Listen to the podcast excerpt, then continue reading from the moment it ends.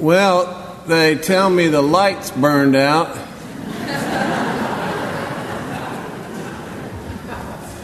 I've only been here a month.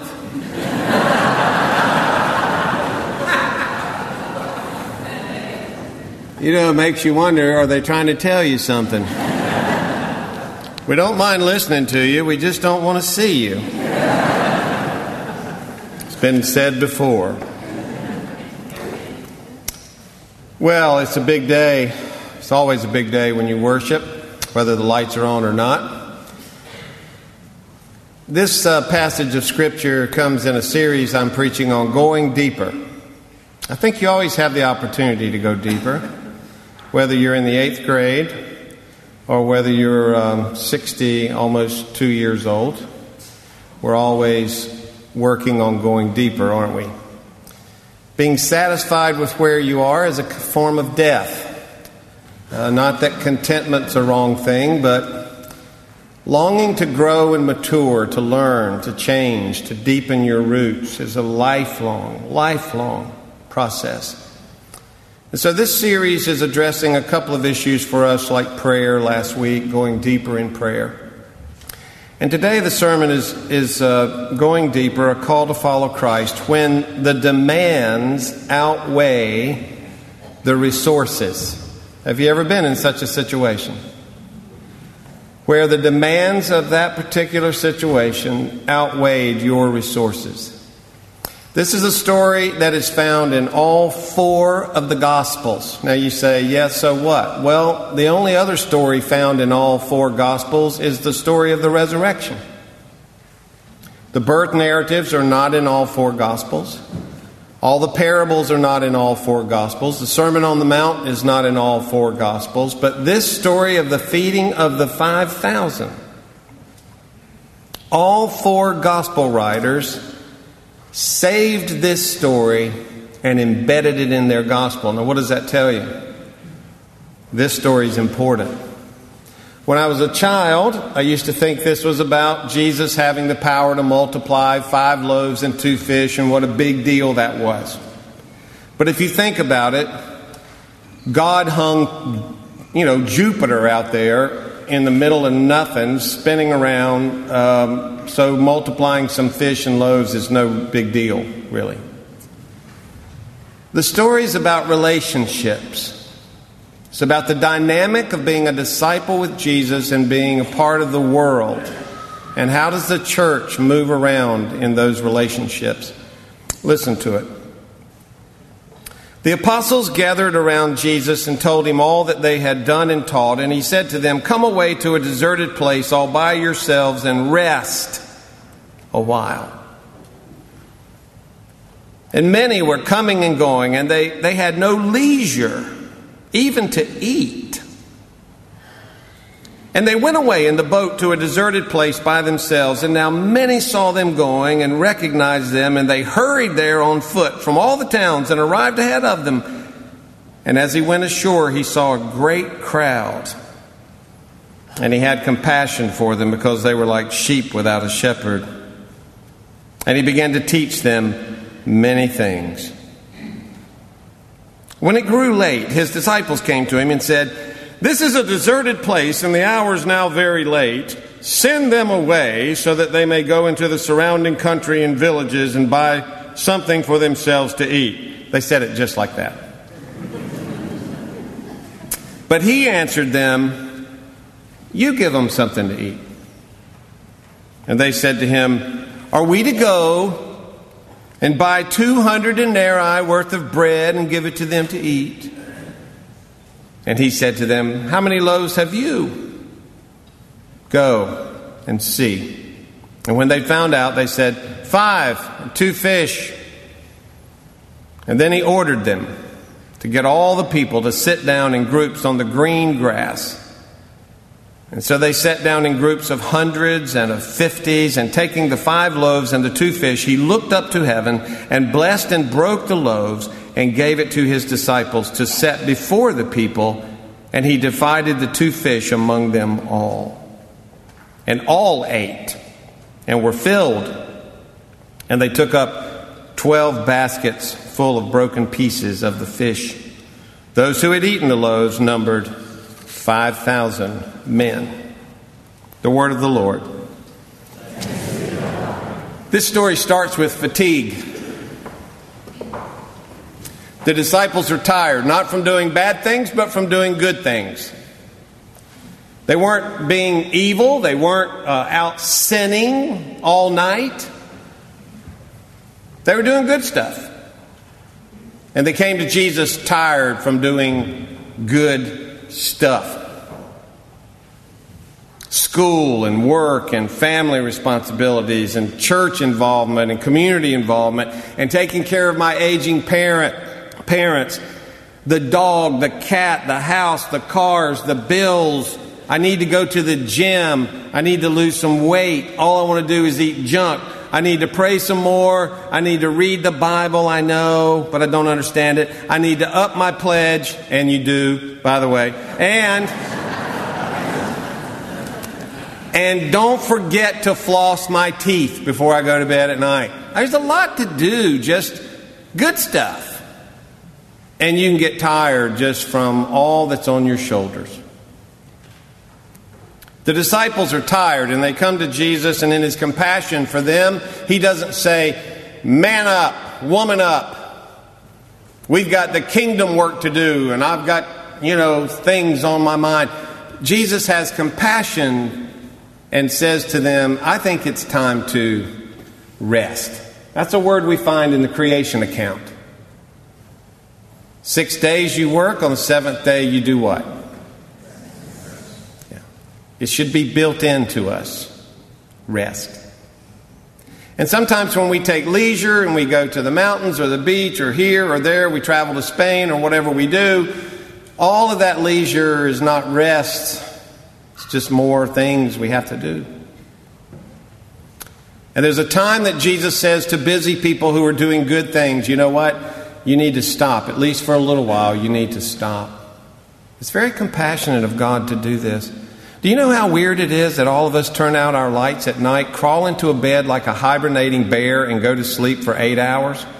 The whole town. Just asleep, lights out. I mean, it's a weird thing humans do. We go to bed, and then we wake up in the next day and we live all day, and then we put on our pajamas and we crawl into bed and we turn out the lights and we hibernate. It's really weird. God gave us the gift of sleep. God gave us the Sabbath day. God gave us those times when it's time to stop, Sally. It's time to stop, Bob.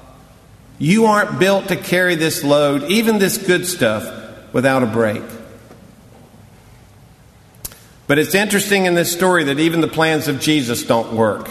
And I say that with all due respect, even though I've got this. This is another thing I want to say. I've got this lid over me. And I'm always afraid if you don't like what I'm saying, somebody's got a button they push. and this thing close up, closes up like a jar of pickles. Have you ever thought about that? Okay, that's out of my system. Sometimes even the plans of my mother used to say, I never know what's going to come out of your mouth. And I would say, Me either. But even the plans of Jesus don't work. I mean, Jesus says, let's get away by ourselves, and what happens? You know, he's been healing people and changing people's lives. He became so popular, he was like a rock star. That people would come from all over because they needed him to touch their lives. He was like a rock star. To the point that the Bible says there came a time in his ministry when he could not go into major towns and cities. It created too much of a stir. We forget that about Jesus. He had created such a stir that all these people centered around him and got there before the disciples arrived, just like if I were to take a two week vacation from all of you and go back to my mountain home in Brevard, and you were there when I got there. I mean, I'd be glad to see you, but you got to go. Yeah. So Jesus is tired, the disciples are tired, they go to this place, and here's everybody, the church, the whole world has shown up. Why is it when we're the tiredest that we often are called upon for our greatest work? I'm too tired for that. I've been asked to take this position or that position right at a point where I really need some rest, and yet we're called upon. I love this part of the story. They're in the middle of nowhere, right? And they say there was 5,000 men. Did you catch that at the end? There were 5,000 men. Well, back then they didn't count women, but I want to count the women. So if there were 5,000 men, there had to be 5,000 women. And then throw in some children and youth. And so I'm going to say this crowd was somewhere between 15 and 20,000 people. That's like a small county fair. So it's noisy and it's dusty and there's no microphone system and there's no infrastructure, there's no porta potties, there's no snack bars, there's nothing. But out in the middle of nowhere with 15 to 20,000 people and the disciples come to him with a plan. And this is like the church, like maybe the session or the elders of the church. They have a plan, and here's what they say they came to Jesus and said, Jesus, this is a deserted place, and the hour is very late.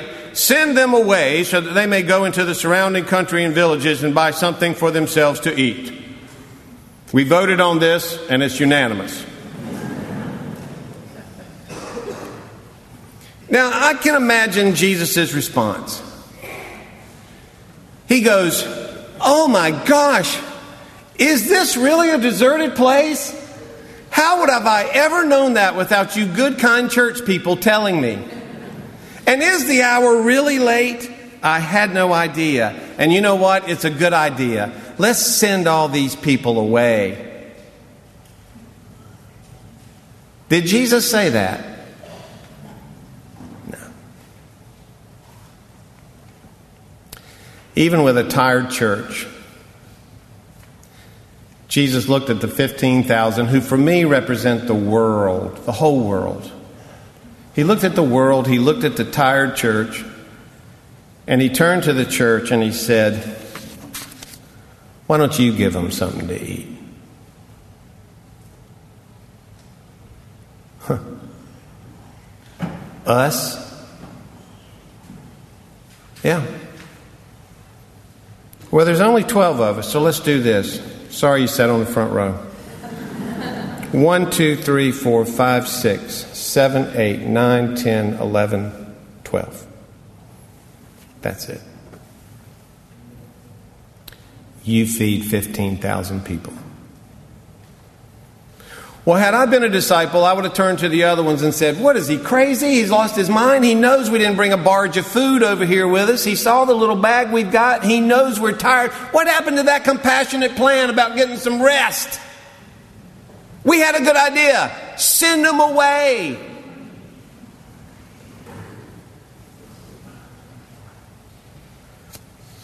And so then they got sarcastic. And by the way, that's what churches do when they're in over their head. You've never done it here, I know, but it's happened in other places.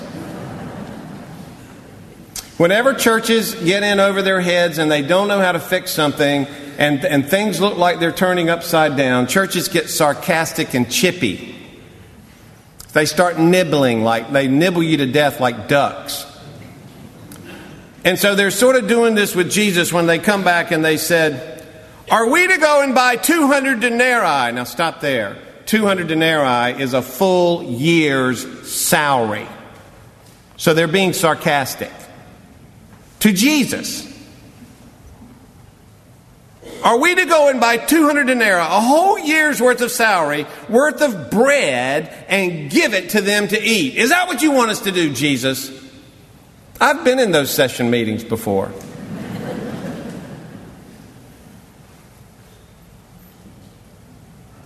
And Jesus looks at him and says, Oh gosh, that is, that's crazy. I'm sorry.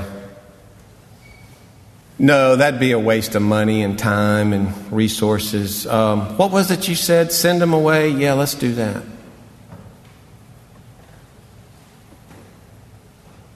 Did Christ say that? No. he turned to these 12 and said, I don't know, how many loaves do you folks have? Why don't you go find out? Let me know.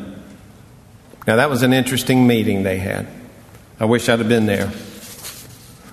Because one of them would have said, probably, What are we going to do? What are we going to tell him? Well, what do we have? We got five loaves and two fish. Well, just go tell him we've got five loaves and two fish, and that's such a ridiculous amount that he'll give it back to us. And then this whole thing, he'll, he'll go to the original session plan, send them away. Somebody else on the disciples probably said, Well, whoa, whoa, whoa, whoa, whoa. Technically, we are to give him a tenth.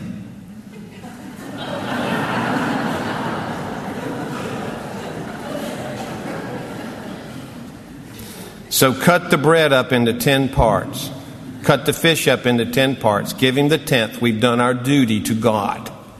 We've paid our church dues. And we'll live on nine tenths. How about that? I think there was somebody else on this group who probably said, I got an idea, I got an idea. Hide the bag of food. Tell him we lost it. He'll realize this is a ridiculous plan he's got. They all leave, and then we'll just find the bag. I don't know how they came to the conclusion but they went to Jesus and said, We have five loaves and two fish. That's, that's what we've got. Now, 15 or 20,000 people are in the field. It's getting dark. And Jesus did something very interesting. He took it from them. All of it. And I bet the disciples were stunned. He took it. Did he just take that? Yeah, he did. He took it all? Yeah, he left us nothing? Right. Right. And we're following him? We were. and we call him Lord? Not right now.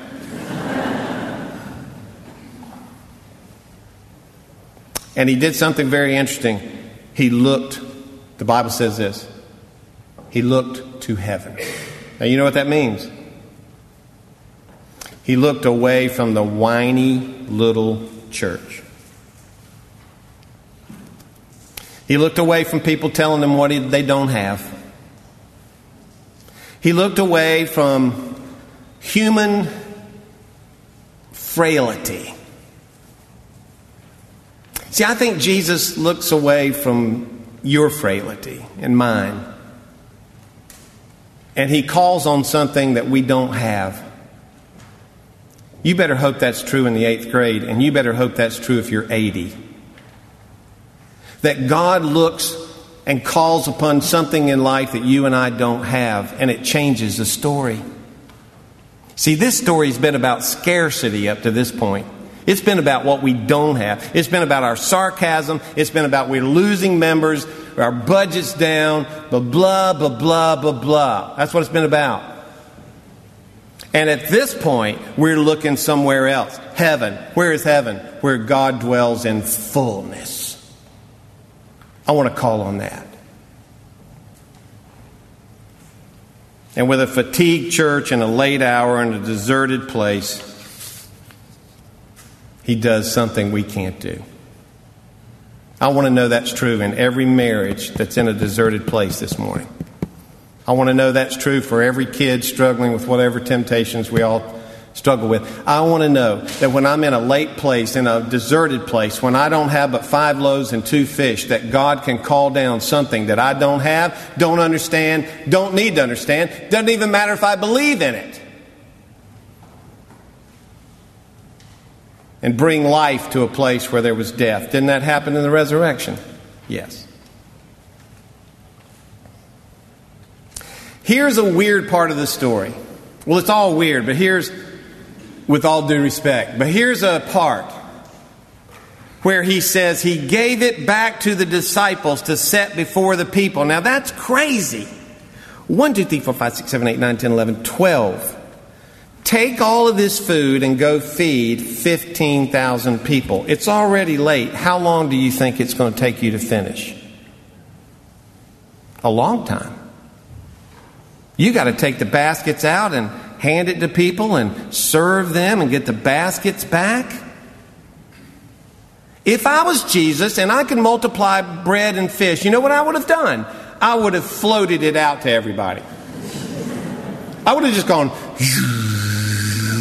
and spread it out, and people would have said, Oh, he is the Messiah, the Son of the living God. Look how powerful he is. But instead, what did he do? Gave those resources to 12 limited human beings. Why?